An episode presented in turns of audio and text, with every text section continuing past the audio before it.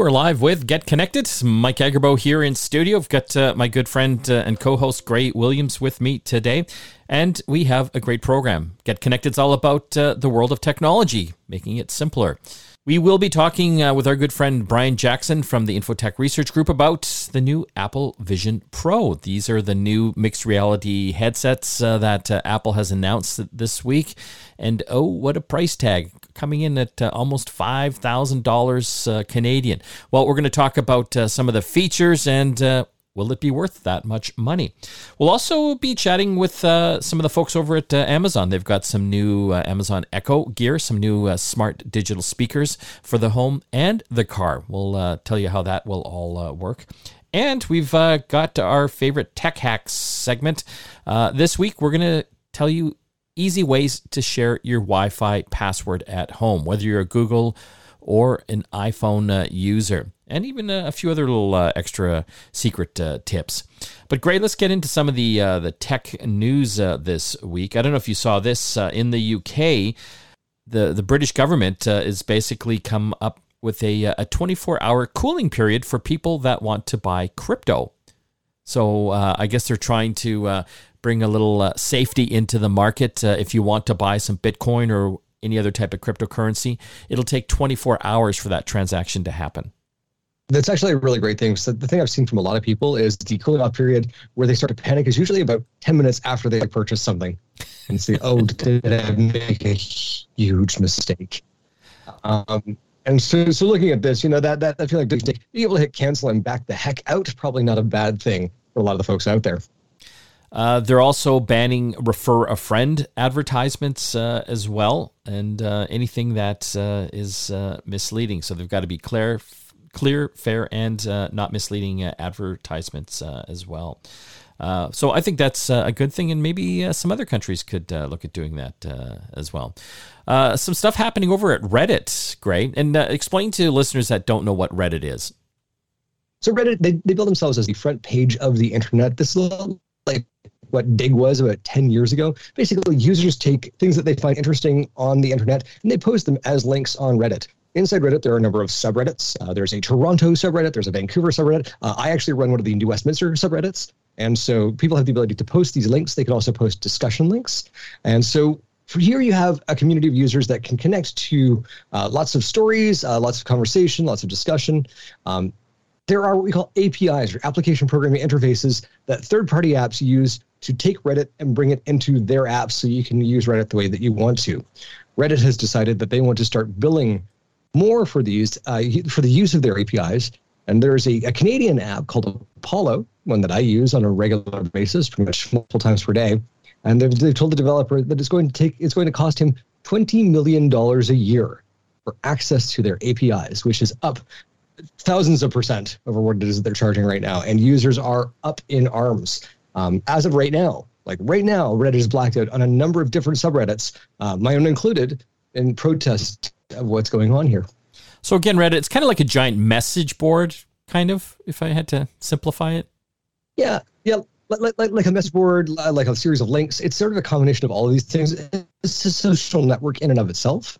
Um, but yeah, basically a way for users to communicate with each other and share stories. Uh, and it's you know, but, twenty million dollars a year to use a third party app for. Let's say you know you're you're a big app developer, not a problem. For somebody like Christian, that's a that's a tough bill to pay. Looks like a bit of a money grab. Uh, they've also cut 5% of their workforce uh, recently uh, as well. So uh, we'll have to see how that uh, all pans out. Uh, also in the tech news, this is kind of interesting. We will be talking some Apple stuff in this program and also in the App Show, which is our sister radio show that you can hear every Sunday here on the Corus Radio Network about some of the new gear. But uh, one of the interesting things they've uh, announced is uh, they've uh, cut the developer fee. So typically in the past, if you wanted uh, you know early access to uh, some of the new operating systems, you'd have to pay the developer's fee. And how much was that that fee, Gray? It was ninety nine dollars US a year. Yes, that's correct. And that's that's not a lot of money. No, it's kind of funny because you know back in the day when they first launched this fee, a number of people were basically buying the ninety nine dollar developer kit and then selling you know access to that for for betas to people for you know five or ten dollars. And so some folks were making a lot of money actually selling access to their developer ID. Um, that didn't last for very long because Apple then came up with public betas. Uh, but right now, if you if you have a Mac or if you have an iPhone and you want to get on the beta, um, you can actually get onto it right now um, as a developer. Would not recommend that. Right? If you're not a developer and you're using your phone as a daily driver or your computer as a daily driver, don't download the betas right now. You're just in for a world of hurt. But if you are developing something and you have a development machine, uh, that $100 is now back in your pocket and you can spend that on anything else that you wish, including other Apple hardware like perhaps an Apple TV. But a lot of nerds uh, that typically weren't developers uh, would actually pay that fee so they could get like early, early access to the, the latest updates, right? I used to. And, you know, it's one of those things where I say that as I've kind of gotten older, um, I've started to stay away from doing dangerous things like installing betas on my phone. And I stick to, you know, spinning fire or jumping out of airplanes. uh, another interesting uh, thing, uh, because of the, the power of uh, Apple's new chips, they're making their own processors for their computers now. Uh, there's a new game porting tool, uh, apparently, that can easily take Windows games and port them over to the Mac. Yeah, this is actually this is brilliant because a lot of developers are looking at the Mac and going, okay, we don't really know the Mac platform. We're Windows only. You know, what would our game look like if it ran on a Mac? And so this is not to develop a finalized version, but it would say, look, without writing any code at all, here we can get your game running on Mac so you can see it. It's almost like that uh, that first taste. Like, yeah, look, you can open up this entire audience. I mean, for myself, I've got you know thousands of dollars in Windows PC gaming hardware sitting next to me to play one game, Destiny 2. I could play that on my Mac, especially with like the uh, you know the M1 Ultra that I've got in my machine right now. Man, I don't I don't know that I'd buy another Windows machine. But game developers typically don't develop for the Mac, do they? The, the, it's it's the Windows machines that they're making these games for. Yeah, and so basically what they're saying is you can take those, you can develop for your Windows machine, and here's a really quick way to port this game to Mac and have it run, you know, maybe not at the top end of performance, but run 60 frames per second with decent settings and it will look great. And so for a lot of users out there that either just won't buy the game because they don't have the hardware, or uh, we know won't buy the game because they, would have to go out and jump through a whole bunch of hoops to make it work. This actually is a great way to get that game on those platforms. Apple sort of committed to more gaming in this recent WWDC. So everything from the Apple TV, which runs on the same sort of uh, A series and M series hardware that we've got inside our Macs, um, we could actually see this as, as the resurgence of Mac gaming who knows? We might actually see Bungie's Marathon back on Macintosh, which would be a beautiful way to close that loop as it started as a Mac game so many years ago. We're going to have to take a break. You're tuned in to Get Connected. When we come back, uh, we're talking about some new Amazon Echo smart speakers for the home and your car. And uh, we'll also be uh, getting a, a, bit of a deep dive on the new Apple mixed reality headset with our good friend Brian Jackson. Back after this. You are back with the program. Mike Agerbo here in studio. Well, we're going to talk voice assistants now and some uh, new gear from Amazon. On the line, we've uh, got our good friend Celine Lee. She is uh, with Amazon to tell us about uh, some of uh, the new Amazon Echo devices. Thanks for joining us, Celine. Glad to be here. Uh, so I've uh, I've been using uh, the Echo devices for many years now. I, I love the um, uh, the Alexa voice assistant. Uh, I use it for playing music in my home and also controlling all my smart home devices. You've got some some new gear now. we'll start with the Amazon Echo Pop. This is a, a new smart digital speaker that comes in some funky colors. give us the lowdown on that. Yeah, so this is really uh, an exciting one. It has this uh, all new compact design um, that, uh, like you mentioned, has new colors and it's priced at less than $60. So it, it really incre- um, provides incredible value. And we think it's a, a, really good way to add Alexa to any room. Um, you know, you can have uh, it in multiple places and kind of enjoy the benefits of the, the assistant uh, that way. That way. It has a, a front-facing uh, speaker which delivers full sound, and it really um, gives you access to all of your favorite features, the one that you know already, whether it's asking Alexa to play an audiobook, to turn off the lights, or to reorder paper towel. It has all of that. Plus, uh, one thing that I'm particularly excited about is that it has Eero built in. So this Echo Pop can also act as a mesh Wi-Fi extender, which means that it can add up up to um, a thousand square feet of coverage to your ex- existing Eero network and really extend Wi-Fi to you know hard to reach spots in your home. So it's really adding this fun pop of color to any room with these colors, but also adding a lot of value with um, with many features. I think that's an important feature. Uh, you know, again, I, I, love using the Amazon Echoes uh, for playing music in all my uh, rooms, but uh, for the listeners out there that don't know what Eero is, uh, can you just explain uh, you know your mesh router system? Yeah, so Eero as a system where you know you have a, a router, so kind of like um, what is a, what enables your home to get connected to uh, the internet. But in addition to that, it has this mesh system, so you can buy these uh, extenders, which will then allow you to have better coverage across your home.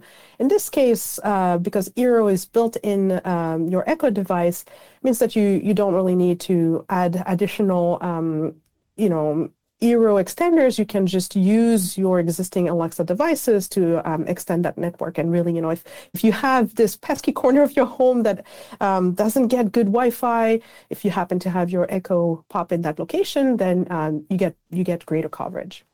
Is that going to kind of be the strategy going forward for the um, the Echo devices to to build in that uh, wireless wireless mesh uh, extender capability? Well, I wouldn't want to speculate on the roadmap, but I think we we definitely have um, continued to listen to customers, see where you know um, we can add value, and and continue to you know improve features as we go. I, I, I love uh, using my Echo devices uh, as uh, as speakers, and I, I don't think a lot of people know this, but it's really easy to go into the uh, Alexa app and actually set them up in, in groups in your home uh, as well. You could actually have even one outside on the patio, you know, during the summertime, uh, and then use Alexa using your voice to actually play music, kind of on all of them, or you know, in the groups that you've set up, or in individually as well. Maybe I've got one in the bedroom, one in the family room. Uh, it, it, just really adds kind of uh, uh, you know a whole new element uh, you know to your to your home, and it's I found it very easy to set up. It is uh, very easy to set up, and there's it adds an element of magic. Um, I think it's one of my favorite um, aspect of having multiple devices. Uh, just you know I need to clean my home. I'm going to play music everywhere. And it's just like, it makes this task a little bit more delightful.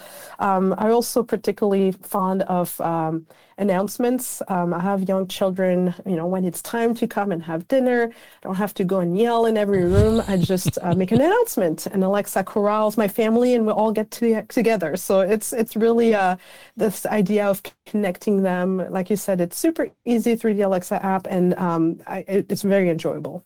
Yeah, what I, what I like about the app is as well because you know I get to try you know uh, different uh, digital assistants out there.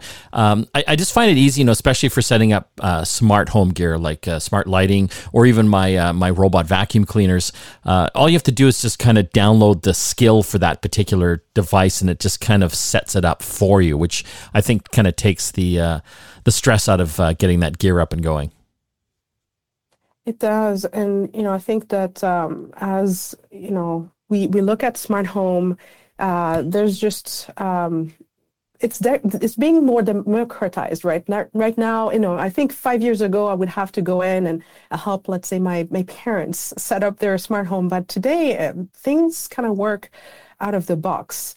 Um, it really is. You can you can say Alexa, discover my devices and Alexa will just do the magic. Um, in, you know, if you have, um, in some cases, like you say, like some devices may require you to link them, but you get the uh, skill to do that for you, and then it just it just works. Um, it makes the guessing work uh, out of the equation, and Alexa can handle all of the the difficult tasks for you. Celine, I see a lot of smart uh, home technology now incorporating that new standard Matter. Do we, are we seeing that in Amazon Echo devices as well? Yes, we do. We, are really excited. Uh, we've started to roll out uh, support for Matter, and it's really this, um, you know, new uh, standard that will allow more devices to work together seamlessly. So we really think it's it's the right thing for customers. Uh, we're excited to partner uh, and and make sure that this is available on Echo and and to you know provide access to more people to smart home easily. I do like that. I, the one thing I, I really loved uh, about um, Echo and, and Alexa specifically is that it really did kind of unify all my smart home devices. You know what I mean? Like from different manufacturers. You know, because typically, you know, in the beginning, you'd have to download that manufacturer's, uh, you know, app and get it going through there. But uh, with the advent of uh, Alexa, you could use your voice assistant uh, to basically control all the device, no matter who made it. And and Matter, uh, you know, for listeners, I, I know a lot of you don't know what that is yet, but it is going to make devices uh, a lot easier to get connected. And it's a standard that uh, pretty well most of the smart uh, home devices are going to be using uh, coming up. So you're also bringing Alexa to the car now, the Amazon Echo Auto. Explain how that works. Yeah, so you know, Alexa really started in the home. Um, that's where we first um, uh, started to find um, ways to make customers' lives easier. But very quickly, I think we saw that we could expand the reach a little bit. And um, we, we spent quite some time in the car, um, you know, especially commuting and as people return to the office. It's, it's a really um, uh, a place where we thought we could add value. And so the Echo Auto is really Alexa on the go. Um, you're driving home, you can send another announcement and say you're on the way, uh, that you've picked up dinner. You can even turn on the lights uh, in the driveway or, or do things uh, directly from the wheel without having to, uh, you know, remove your attention from the road. So uh, the Echo Auto will just connect to your car for uh, audio and then uh, leverage your phone for um, uh, for Alexa to connect to the cloud. And that way you have Alexa, access to all the good things that Alexa can do and help um, uh, that you you love doing in your home, but directly from your car. And and what cars will this work in?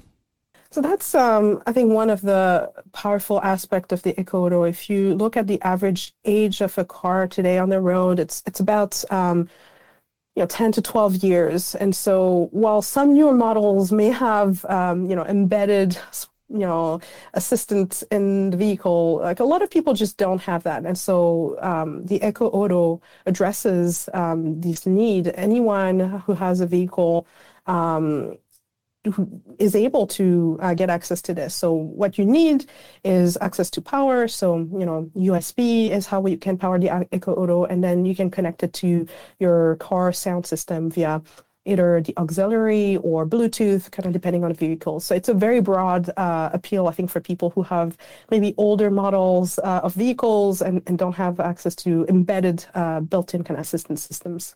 Uh, what's the price point on that? Do you have that handy? I do have that handy. The Echo Auto is available for seventy four ninety nine. We're talking with uh, Celine Lee over at Amazon all about the new Echo devices, the new Echo Pop uh, for the uh, home, and uh, if you're out and about in your car, the Amazon Echo Auto. I want to thank you for joining us today, Celine. Thank you for having me. It was a pleasure. When we come back from the break, more tech to talk here on Get Connected. Stay tuned. You are back with the program. Well, Apple had uh, one of their big events this week, the Worldwide Developer Conference down in Cupertino, California. They announced uh, a number of uh, cool new uh, gear, and I think the one that uh, everyone was anticipating, and actually for a few years now, is their new uh, mixed reality headset. To help us understand where it all fits in the world, we've got a good friend, Brian Jackson from the Infotech Research Group. Thanks for joining us, Brian. Happy to be here, Mike. So it's been uh, a long time coming, don't you think? Yeah, it has. I've been anticipating this announcement for years, and every time they do the WWDC keynote, I feel for the past two or three years, I'm tuning in to expect that big announcement. I'm, I'm like, this will be the one where they unveil the headset finally, and it wasn't until yesterday where they finally uh, showed us a look at this new product, even though it's not coming out for another half year. We have to wait until 2024 for this product to hit the market. So let's go uh, through some of the uh, the details, Brian. What uh, what makes up these these glasses?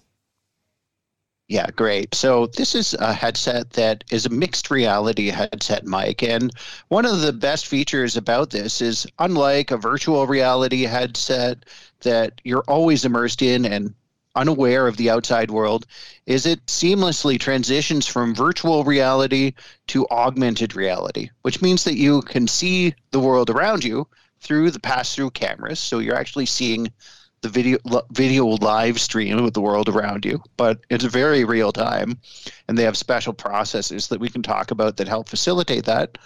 So you can transition seamlessly between those two views with Crown that Apple users uh, for a long time have sort of become accustomed to, right? That digital crown of manipulating your Apple Watch. Well, there's a similar function on this headset. And you know what it looks like basically is a, a pair of high-tech ski goggles that you'll wear with um, a headband that goes around your your face and uh, hugs these two postage stamp sized screens with incredibly high resolution right up against your eyeballs so that you can view 4K content and up. Uh, incredibly high resolution, high quality optics, and uh, there's just this whole battery and array of sensors around the outside of the device that allow you to interact in your environment and make digital content a part of that.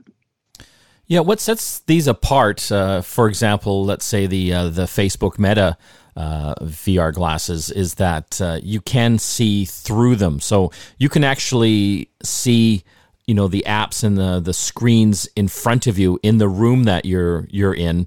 Um, whereas you know others, uh, you know, de- definitely are kind of more in a virtual world, aren't they? This is the most compelling value proposition of this headset at this point. And I think that it was really well demonstrated with the FaceTime uh, application and what that experience would be like for users of the Apple Vision Pro. So if you're wearing this headset, you'll not only see the people around you placed within your environment, but the spatial spatial audio means that you'll be able to hear them as if they're actually talking from that space in your room. So when you're having your FaceTime with your colleagues or your family, it'll be like they're right there in your living room with you.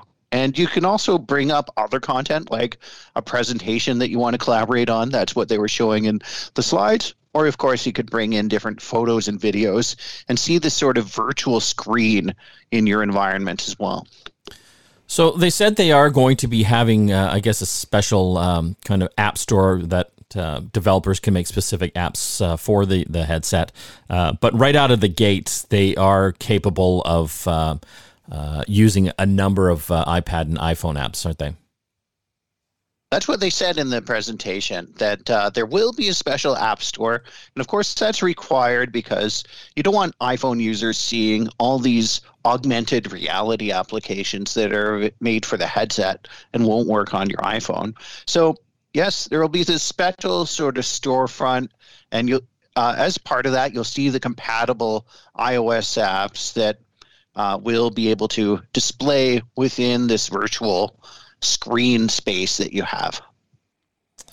So the price tag is uh, is kind of up there, and it's right in line with uh, what a lot of people were uh, estimating. You know, in in the rumors uh, leading up to the uh, the event, coming in at thirty four ninety nine. That's thirty five hundred US, and you know, doing a direct conversion over to Canadian, that's it's getting pretty close to five thousand dollars.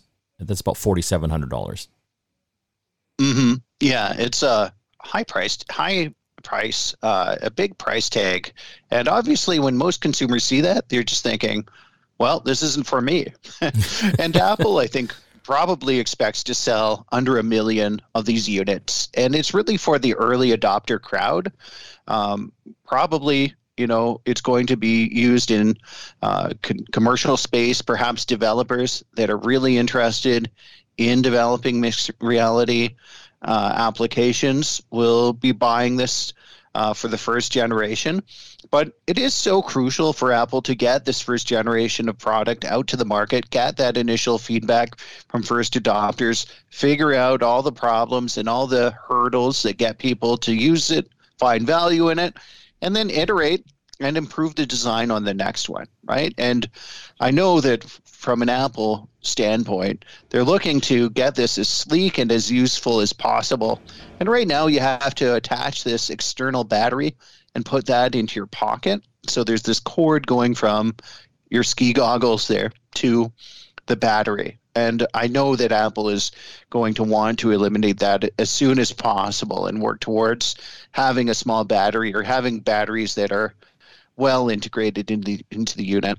Uh, so that you don't have to juggle two things or handle this awkward tether.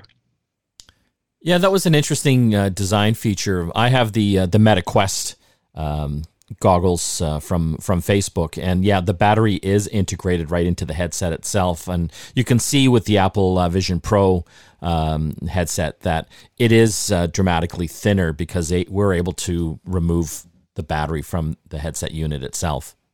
Yeah, that's the trade-off, right? Is it's nice and light when you're wearing it, uh, but and of course you know the battery is the part that tends to heat up so it's going to keep it cool when it's yeah. you're wearing it on your head so these are the trade-offs that the designers have to make and another big part of what uh, Apple has accomplished with this that I don't want to undersell is all the different sensors that are on the front of the, the unit. I mean, we're talking, Mike, about 12 different cameras. There's cameras that point forward, cameras that point down, cameras that point sideways and that allows you to not only see your environment through this pass through technology, but to interact with these goggles by using your hands, right? So that you move the mouse cursor just by looking, and then you use the gestures that you would normally use with your iPhone or iPad, and that's going to work the same way with the Vision Pro. But the amazing part is, of course, that you're not even touching a screen. You're just touching the air in front of you.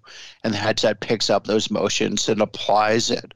And there's also IR sensors, there's a LiDAR sensor on top of there. Uh, this is really the high tech aspect of this that makes sets it apart from what's available on the market and of course adds to that high price tag. Yeah, I you know out of the gate, I don't think people are going to be rushing. Well, some people will be, but I think like from a mass uh, consumer adoption, uh, I think we're still a few years away. You know, obviously they're getting into the game. Uh, they're going to get the early adopters on board and figure out how to bring the price down on this because um, you know I think the magic price point would have to be under the fifteen hundred dollar mark, don't you? Yeah, I think people will ultimately compare it to that laptop that they would buy. And, you know, we saw Apple releasing that MacBook Air 15 inch on stage today as well. And uh, when people are comparing that to this Vision Pro, I think we'll be talking about better consumer adoption. I mean, Apple was up there trying to make the pitch and the value proposition, right? They were saying, well, what would you normally spend on buying a a, big screen TV and entertainment um, sort of setup for your living room? What would you spend on having your work monitors? Um, and you can use this device to do all of those things. Of course, the problem is that most people have already invested in that equipment and it's doing a pretty fine job of it. So it's not like you're just going to uh, buy this and save yourself the expense of buying all these other items as well because um, you've probably already bought it and you've sunk that investment into it. So, Brian, let's talk about uh, the the persona. Uh, I guess it's kind of their version of a- Avatar, their avatar. Yeah, exactly, Mike. Uh, they didn't say the word avatar, but it is that. And I think this is a very unique and interesting approach with solving this problem. You know, Mike, just recently we've seen these avatars coming out to Microsoft Teams. Uh, I don't know if you've played with this yet, but it's sort of similar to like creating your model to represent you in a video game. You have to go through this tool. You choose your body type, right? You fi- you fiddle with the size and shape of your head, and then you're choosing your hair color. And it's actually quite a bit of work, and it's sort of hard. You have to work at it to get an avatar that really looks like you to feel like it's representing you in a professional context. But Apple has recognized that's a pain point. So they say, hey, just take this Vision Pro headset, take it off and point it at yourself so the front is looking at you. And we'll use all the cameras and sensors on there to scan you, your face, and your body. And we're going to create a 3D avatar out of that that's almost photorealistic so that when you're interacting with video conferences, people will see this persona, as Apple calls it. And uh, instead of actually seeing you, because of course there's no camera on you when you're wearing these ski goggles, you'll be interacted with uh, via your persona. So I just think that's a very different type of way to solve this problem and to create these digital avatars. And I'll be interested to see if people are keen to adopt that and use them. And then, of course, another interesting part is that when people walk up to you in real life and you're wearing this headset, it'll go semi transparent and your eyes will be displayed on the outside of the headset. So people feel still feel like they can make eye contact with you while you're wearing this. And hopefully from Apple's point of view, that'll take away a little bit of the weirdness of interacting with people that are have their faces covered. And from what I understand, um, uh, when you're actually using the headset, uh, the eye your eyes disappear to let people know that you're kind of engaged in inside the headset. That's right. If you're totally immersed and you're not aware of your surroundings, it won't show people your eyes. It'll just uh, have an opaque or blurred view of them so that people are clue in to the fact that you're not really available or aware of them. The biggest competitor would have would have to be Meta uh, slash Facebook. They've had mm-hmm. their uh, Quest uh, headsets for a number of years. They bought uh, Oculus, a company back uh, a few years ago, for I think four billion dollars to get into the the VR space. They're definitely the the market leader right now. Should they be worried, Brian? Yeah, they should be worried because every any time that Apple enters a product category space, they tend to dominate it, and they've done that successfully with, you know, with the iPod, the iPhone, the iPad. Uh, Apple TV is quite successful. So you have to pay attention to this. And you notice in how they talked about their products yesterday, Apple was sure to uh, separate themselves from Meta, differentiate themselves from what Meta talks about when they uh, talk on stage about their products. They talk about the metaverse and they talk about avatars. Now, Apple has all of those same concepts within their technology, but they don't talk about this it with the same labels. They talk about spatial computing and they talk about creating that digital persona of yourself. So I think that they are really clued into what consumers maybe see as dorky and uh, Apple is trying to control the language around these products and these experiences and define how people think about interacting with it. But the price point, I think Facebook probably has, uh, you know, uh, at least a couple years, maybe even three years, because the price points on their headsets, you know, on the consumer level are, are well under a thousand dollars. Yeah, and I think that in the short term, their market space is not threatened here because we are anticipating a new headset to be released by Meta. Uh, the Meta Quest 3 is going to be a similar capability to the Apple Vision Pro. And it's going to be able to toggle between virtual reality and augmented reality. So if it can get to say 75% to 80% of the features and utility of the, what the Vision Pro does and comes in at about th- a third of the price, well, it's just not even a question. Consumers are going to be buying into this headset instead. And of course, Meta Quest uh, the MetaQuest 2 is already selling a few million units on the market. So th- they're ahead for now.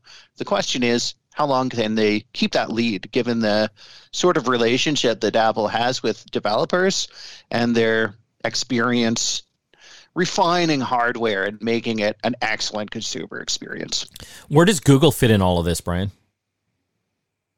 Yeah, Google hasn't come out and announced any consumer headset plans. We remember Google Glass as being that sort of uh, strange, very early attempt at combining uh, augmented reality into people's lives, whether it be through work or th- through consumer experiences. They took a very light touch approach with it.